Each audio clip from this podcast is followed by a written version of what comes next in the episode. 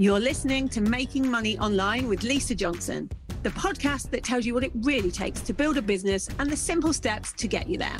I'm determined to share with you the reality of easy, simple business marketing tips to make passive income so that you can start making money online. Making Money Online is sponsored by Nicola J. Rowley PR, helping entrepreneurs and brands get visible through strategic storytelling. If you're serious about being seen and impacting the lives of others, harnessing the power of PR is the best way to grow and scale your business. Visit njrpr.com for more details and read Nicola's best-selling book, The Power of PR. Hello, and welcome to today's episode. Today's is a really good episode for those of you that are looking, especially women.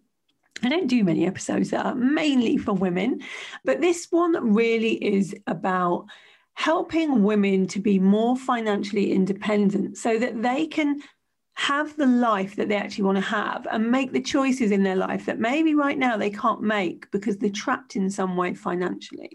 So I have a guest today. So I have with me Emma Morby. Emma helps women enter the property investment market and has done that herself and now teaches others to. So welcome to the podcast, Emma. Hi, thank you.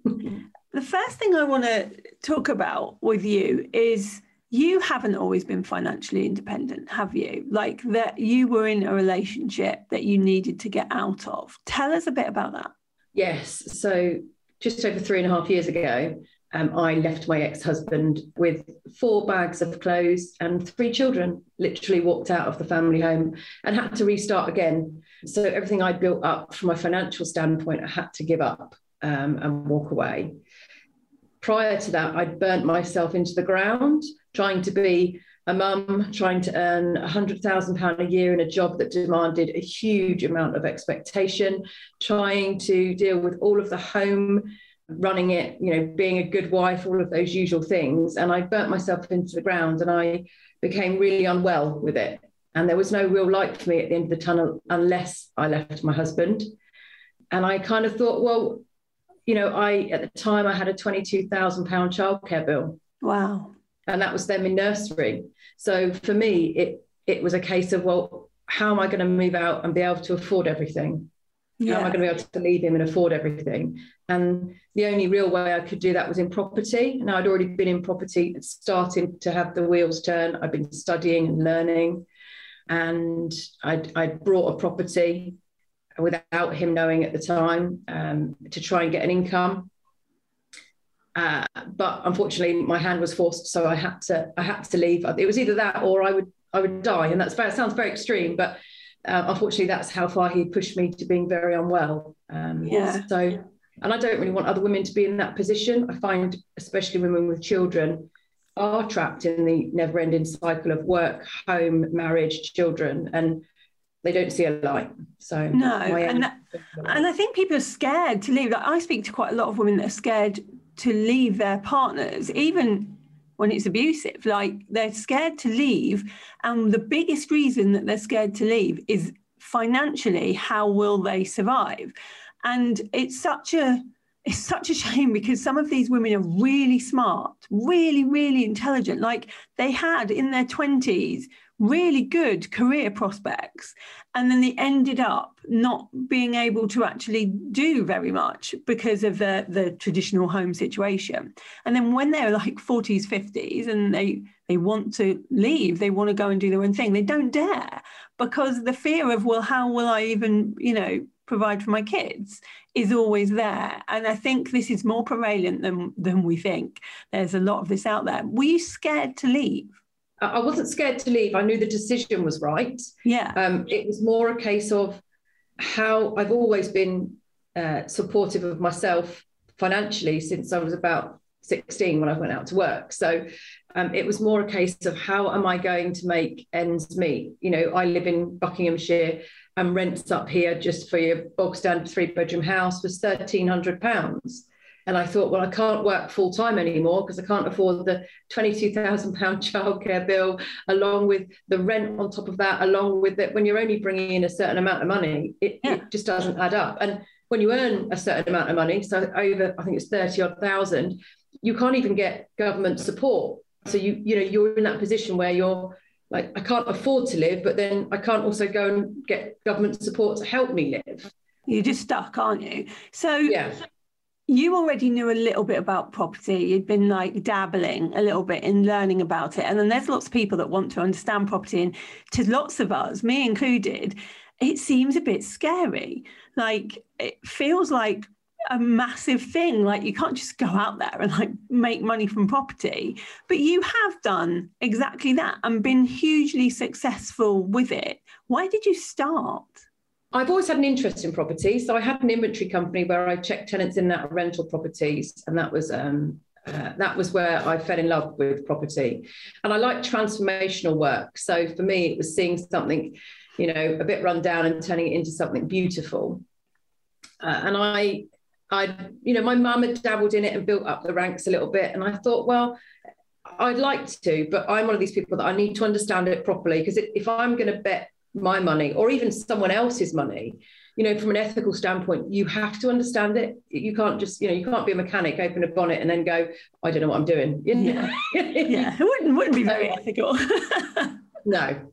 So I studied. I spent a good year or so learning planning. I went on various courses, which unfortunately in the industry, you can pay a lot of money on courses and they don't actually give you what you need. They always leave a big burning question, and then you've got to pay more money to get that question answered, or you've got to join a mastermind, or you've got to, there's always something. Yeah. And at the time, I just didn't have that money to spend and burn. And so it was credit cards and, you know, stuff like that, until I realised that I needed to stop spending and start getting out there. Start doing it, because you learn a lot doing, and it is risky, but you do learn a lot doing. So was your first property, how did you buy your first property? Like, with what money? And do you always need to have a lot of money to start in the property business?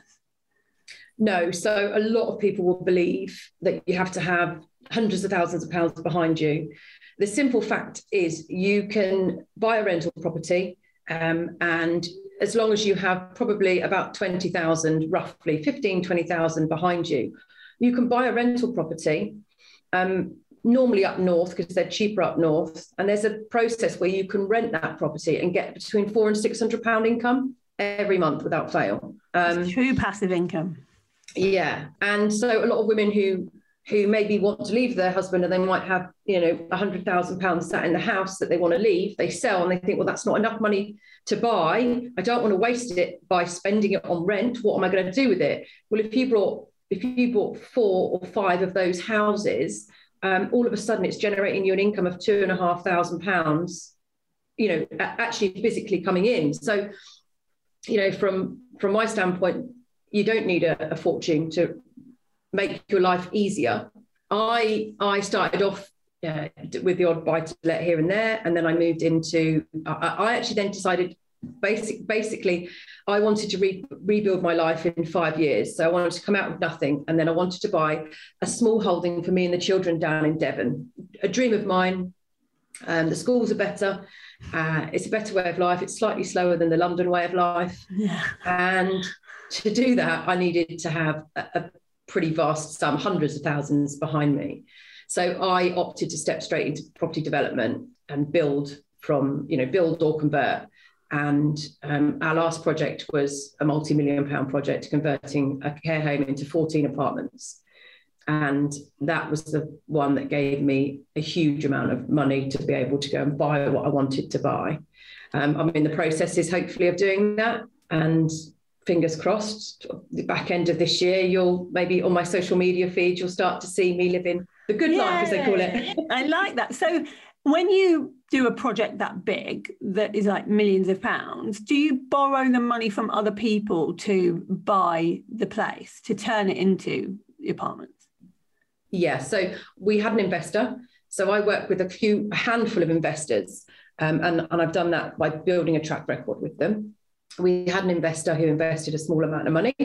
I had built up a small amount of money from a previous project, so I put some money into it as well.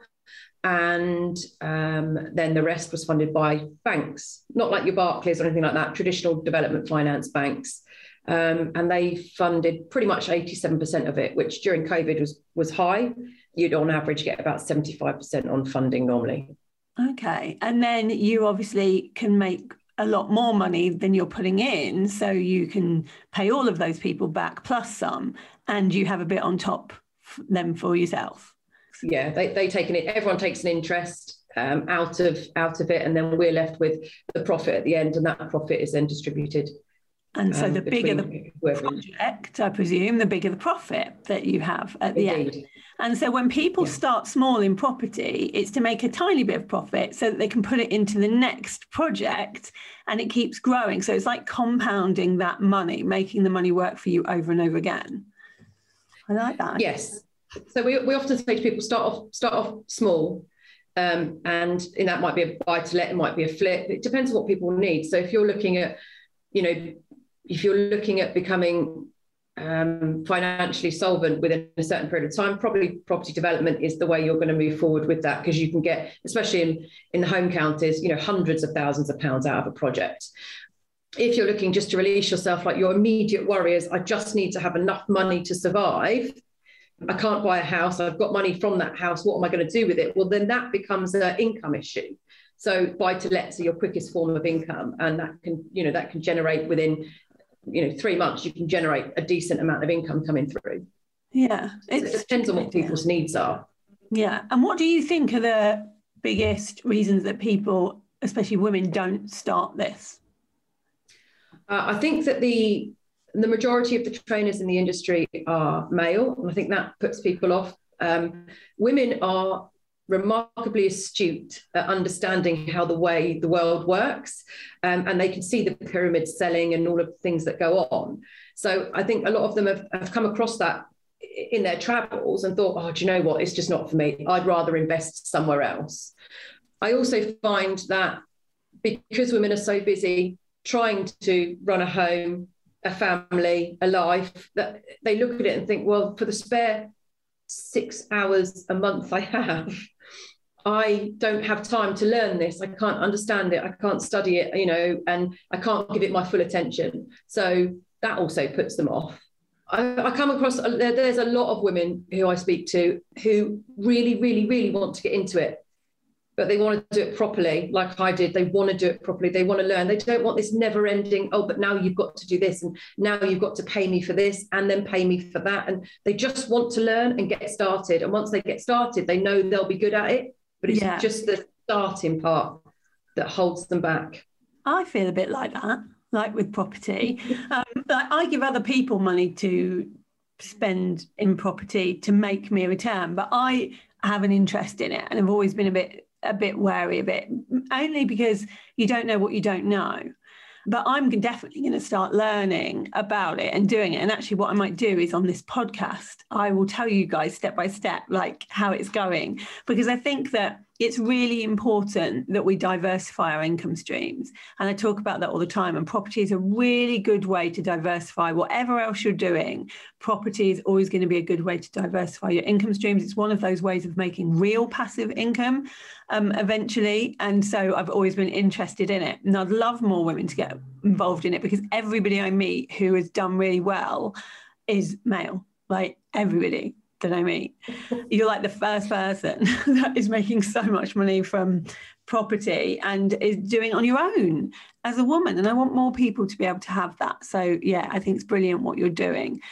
How do you help people? So at the moment, if somebody was like, okay, I really want to learn how to do this, how do you help people? Do you do it in a one-to-one setting, or do you do it in courses? It's a bit of both. So basically, when you first come in, you have to learn the basics of property, which is just a simple course. And without understanding the real basics of property, the terminology, what types of finance there are out there, that sort of thing. And then moving forwards, if somebody needs additional support, something basically it's what I wish I had when I started. When I first started, I just wanted someone to hold my hand and say, when I said, what was that solicitor's question? I don't understand that. My builder's come up with this and I think it's a little bit too expensive. Could I get planning on this bit of house here? All of those little questions that I had that I had to pay the privilege to basically people to ask these questions. I'd like to put together a small group of women traditionally, and we work on it's not a one-to-one basis, but it is a very close basis, where the aim is that we go through a process over 6 months, and at the end of it, they come out with a property. Normally, most people will do a buy-to-let. They'll come out with something at the end. I've had people who've come out and they're really gung-ho and they've got a multi-million-pound development. But they do normally have a base knowledge. Yeah, I'm in. Yeah. Well, it's funny because, you know, our investors work like you do. Our investors will give us money to be able to invest in projects to then give them the return. And that, again, is a very passive way of working. But then at the same time, if you have a love of property, as you build up your property portfolio, you can then claw that money and then start doing developments, or you build up a track record to show that you can convert houses, you can put kitchens, bathrooms in, you can project manage a build. And that will then give the banks more confidence when you go out looking for money, investors more confidence. When you're going to them saying, I'd like to borrow, you know, 350,000, they're like, well, okay, but what have you done in the past? And if you say, well, nothing, that no one's going to lend you any money.